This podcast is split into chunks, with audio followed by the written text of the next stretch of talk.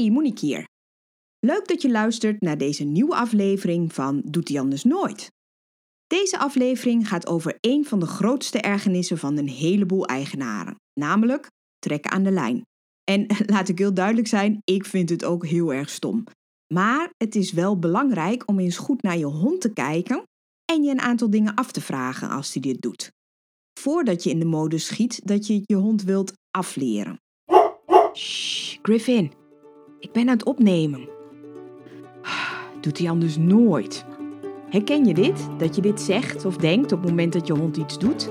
En kun je hem ook wel eens achter het behang plakken? Ben je dol op hem, maar word je ook wel eens een beetje gek van wat hij soms kan doen? In deze podcast Doet hij anders nooit vertel ik elke week waarom je hond dat doet, hoe dat komt dat hij het blijft doen, of misschien ook wel niet, en natuurlijk wat je eraan zou kunnen doen. Ik ben Monique Bladder, gedragstherapeut voor honden. En net als jij heb ik zeker niet de perfecte honden, maar wel de allerleukste. Ondanks dat ze soms dingen doen die ze anders nooit zouden doen. Vaak begin ik mijn podcastaflevering met een voorbeeld van een klant en haar hond uit het verleden. Maar in dit geval, bij dit probleem, zou ik niet weten welk voorbeeld ik zou moeten nemen. Het zijn er namelijk zo ontzettend veel. Ik denk dat bijna iedere eigenaar zich wel iets kan voorstellen bij de vraag: Mijn hond trekt aan de lijn. Wat kan ik eraan doen?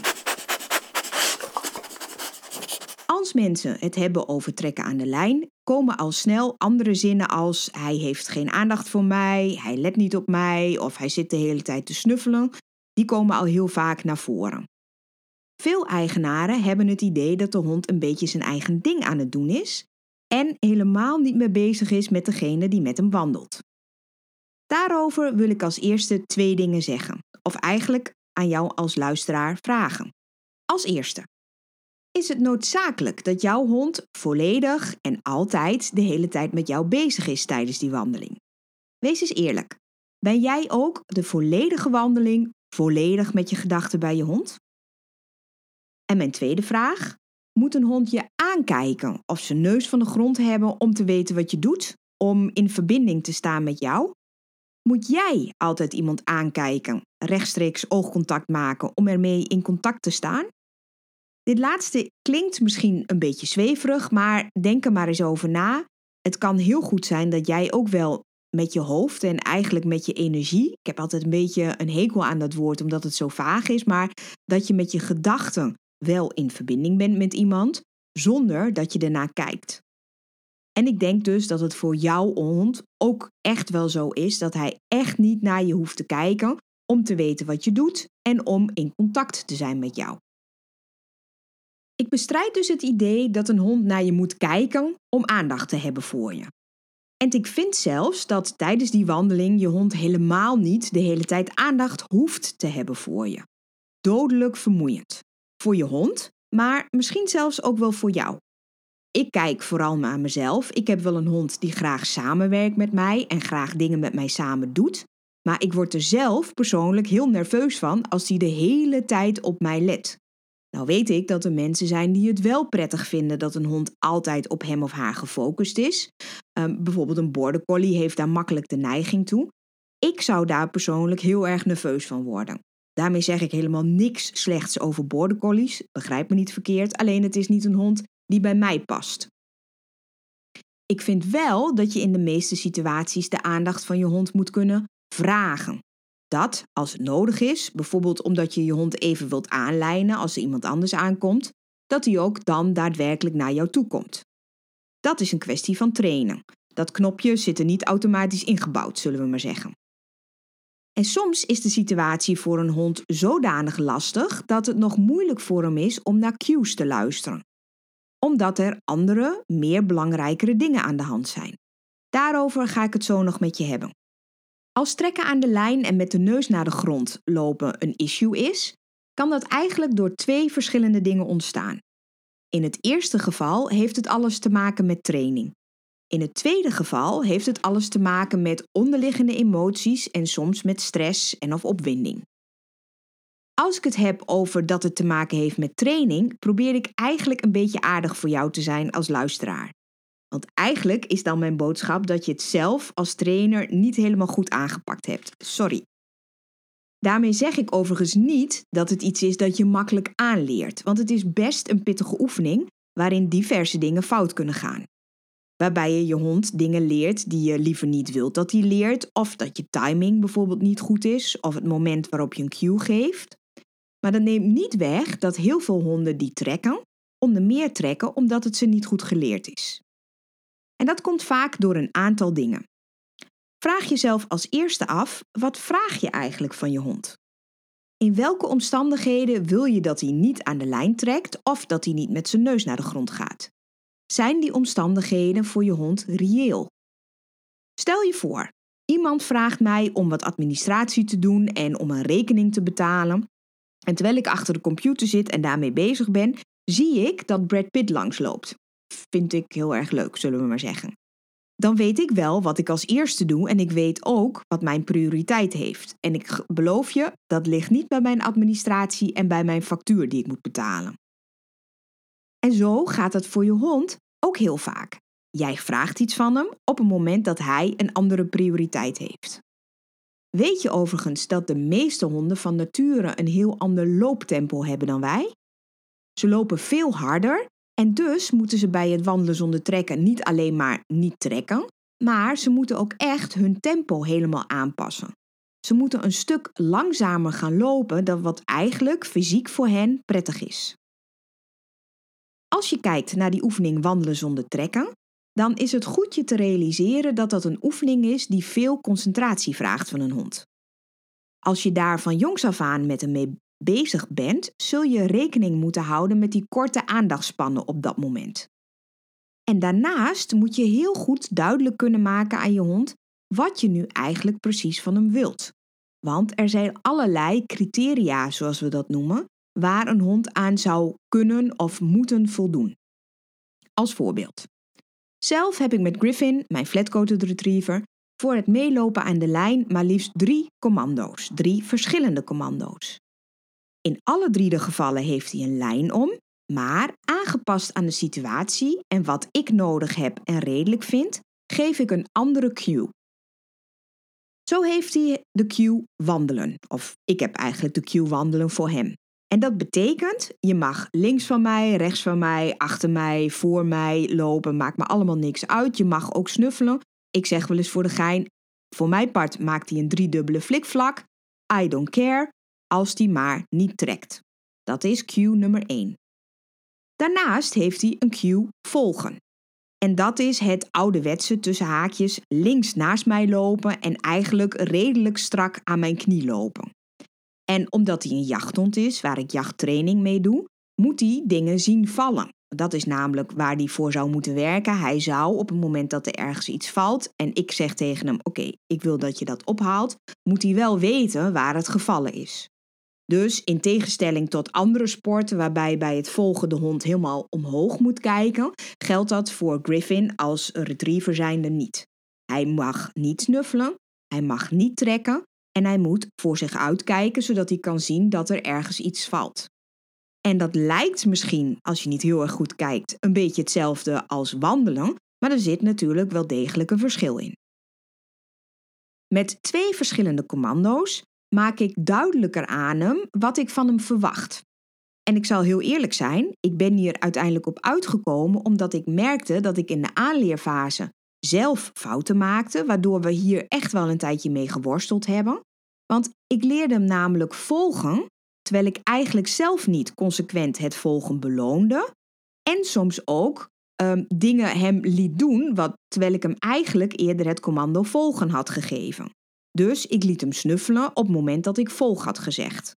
Nou, wat had ik dan moeten doen? Ik had de oefening moeten stoppen en weer opnieuw moeten beginnen. En dat deed ik niet. En hoe kwam dat? Omdat ik met mijn hoofd bij iets anders was.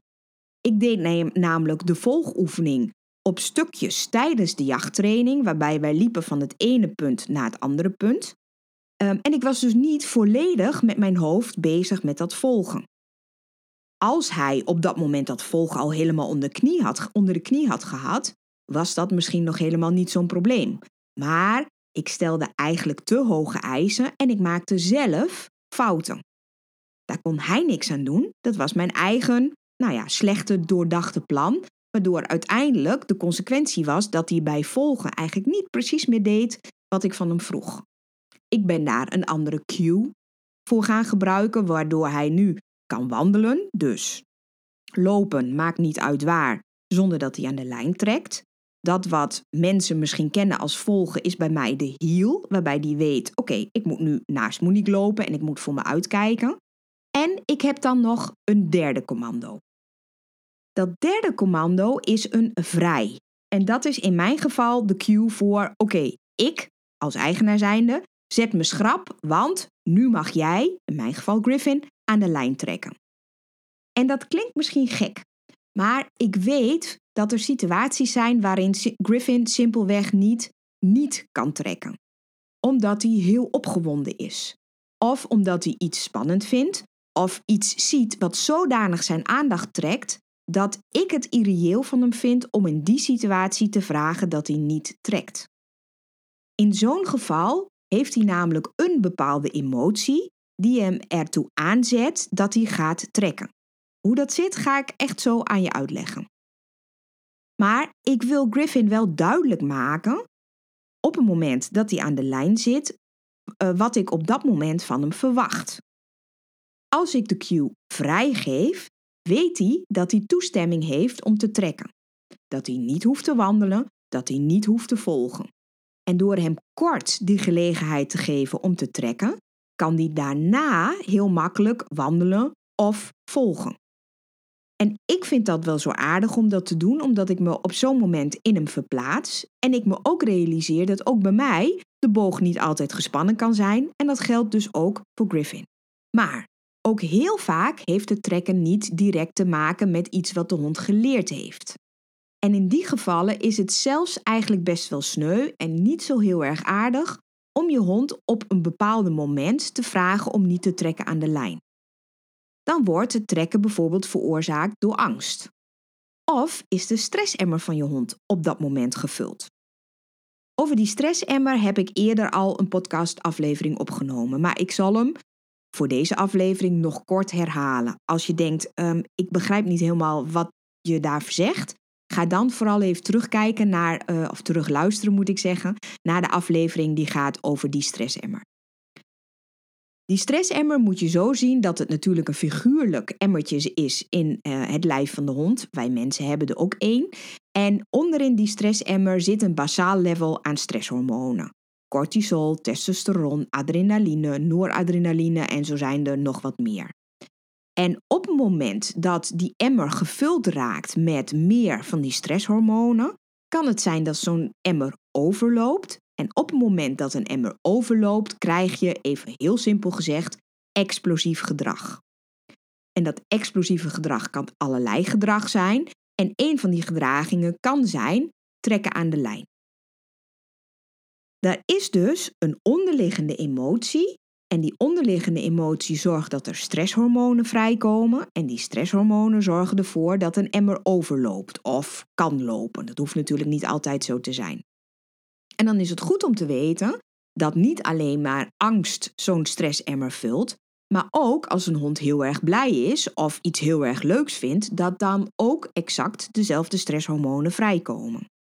Dus als ik bijvoorbeeld uh, weet dat ik ooit weer naar Disneyland kan, dan vullen allerlei komen, komen er allerlei stresshormonen vrij in mijn emmer. Als gevolg van het feit dat ik heel blij ben dat ik dat weer mag doen. Dat ik weer naar Disneyland mag. Nou, en in het geval van Griffin is het zo dat op het moment dat wij aankomen bij de jachttraining, vindt hij dat helemaal geweldig. Hij verheugt zich daarop, hij vindt dat fijn, hij vindt dat leuk. En dat zorgt ervoor dat zijn stressemmer zich eventjes vult en even overloopt. Er is dus een positieve emotie die zorgt voor stress. Die stress zorgt voor een explosieve reactie. En dan denk ik: oké, ik geef je wel even een cue vrij, zodat je even mag trekken zodat dat level van die stress weer ietsjes minder wordt en hij weer, nou ja, er iets beter bij is met zijn hoofd. Als ik op zo'n moment zou werken met een cue, zou het namelijk heel goed kunnen zijn dat hij niet meer dat gedrag kan doen wat ik op dat moment van hem vraag. Omdat die emotie de overhand heeft. En als je hond heel erg blij is, zoals bijvoorbeeld bij Griffin, vind ik het helemaal niet erg om een keertje aan hem te vragen om te kijken van oké, kan ik hem bereiken? Kan hij nu nog iets voor mij doen? Zolang je daar geen druk bij gebruikt en gewoon probeert zijn aandacht te krijgen, is dat prima, want misschien kun je hem dan nog wel bereiken en kun je iets van hem vragen. Maar als de stressemmer van je hond gevuld is omdat hij bang is, of omdat hij zich zorgen maakt, of omdat hij zich ergens bedreigd door voelt, en als hij als gevolg daarvan trekt, vind ik het wel heel erg sneu voor je hond als je op dat moment probeert om zijn gedrag te onderdrukken. Want dat realiseer je misschien niet, maar dat is wat je op dat moment aan het doen bent als je hem dan vraagt om niet te trekken aan de lijn. Stel je voor, je bent bang voor een spin. Je ziet er eentje en je wilt het huis uitlopen. Vervolgens is er iemand die van jou vraagt: Nou, eh, wil je dan toch nu niet even die administratie doen? Zelfs als je een beloning krijgt voor het doen van die administratie, vergelijk dat met het um, gebruiken van een voertje op het moment dat je het wandelen zonder trekken doet. Zelfs dan is het feit dat jou, van jou gevraagd wordt om de administratie te doen op het moment dat je eigenlijk weg wilt omdat er een spin is in huis, is dat toch wel heel erg vervelend en heel erg veel eisend. Als de emmer van je hond vol zit en je hond trekt als gevolg daarvan, moet je iets doen aan het legen van die emmer. Daar zit dan vooral de oplossing. Het kan voorkomen dat je hond dan namelijk al zo opgewonden is of zoveel stress heeft dat hij helemaal niet meer bereikbaar is. En voor zo'n moment, voor dat moment, heb ik geen magische tip. Er zijn geen toverstokjes of dingen waarvan ik zeg: oké, doe dit en het probleem is opgelost.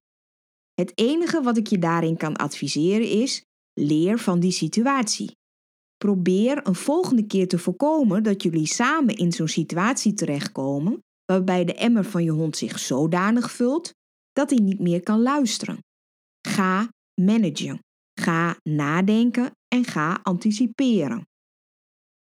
Als je wel in een situatie bent waarin de stressemmer van je hond zodanig gevuld is dat je hem niet meer bereikt, dan kan het zijn dat je door voertjes te strooien misschien iets van die stress weg kunt halen. Dat hij misschien gaat snuffelen, dat hij misschien het voer gaat opeten. Uh, maar het kan ook zijn dat hij daar meer, daarvoor dan niet meer bereikbaar is.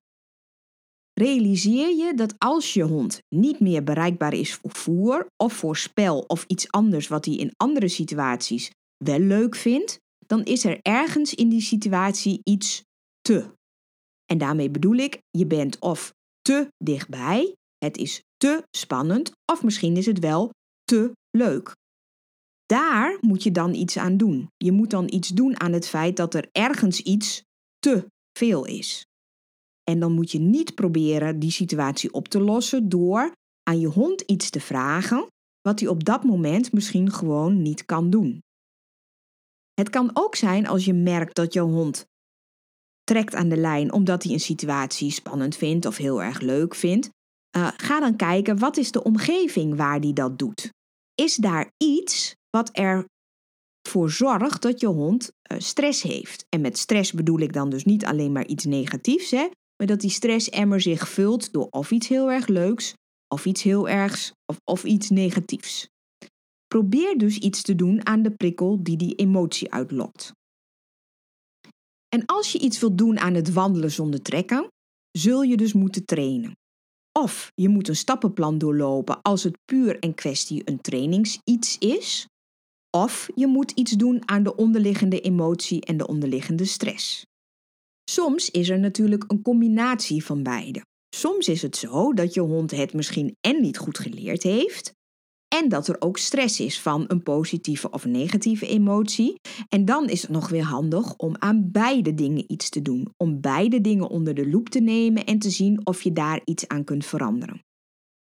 Ik heb het stappenplan voor de oefening wandelen zonder trekken uitgewerkt en die kun je vinden in de Doet hij anders nooit club op Facebook. Daar heb ik een nieuwe groep opgericht waar je uh, met anderen die ook op een leuke manier met een hond willen trainen en aan het gedrag van een hond willen werken, met die mensen die je daar in die groep vindt, daar kun je uh, je ervaringen delen en tips en adviezen vragen en ook vooral delen.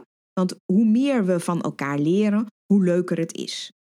Die nieuwe groep kun je vinden op Facebook en als je zoekt op Doet hij anders nooit, vind je daar de Doet hij anders nooit club. En daar vind je dus het stappenplan. Daar kun je dus, zoals gezegd, ook je vragen stellen en andere hondeneigenaren ontmoeten. Vind ik echt hartstikke leuk als je daar ook bij komt. Nog wel dus de duidelijke opmerking. Dat stappenplan wat je daar vindt is om de oefening aan te leren.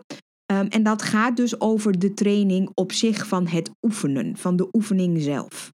Als je iets wilt doen aan de onderliggende emotie, moet je kijken naar wat veroorzaakt er, welke emotie zit daaronder en kun je kijken naar de stress.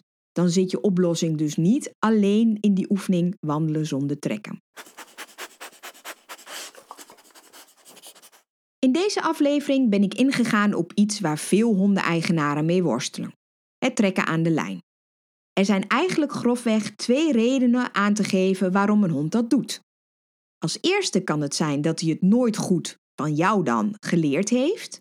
En het kan ook zijn dat er een emotie meespeelt die zorgt voor stress en die zorgt weer voor trekken. In mijn Facebookgroep Doet hij anders nooit vind je een stappenplan om je hond te leren om te wandelen als er geen stress meespeelt. Ik hoop je daar in die Facebookgroep te zien of je natuurlijk weer te horen in een volgende podcastaflevering. Bedankt dat je hebt geluisterd naar Doet hij anders nooit. Ik hoop dat ik jou en je hond wat verder heb geholpen.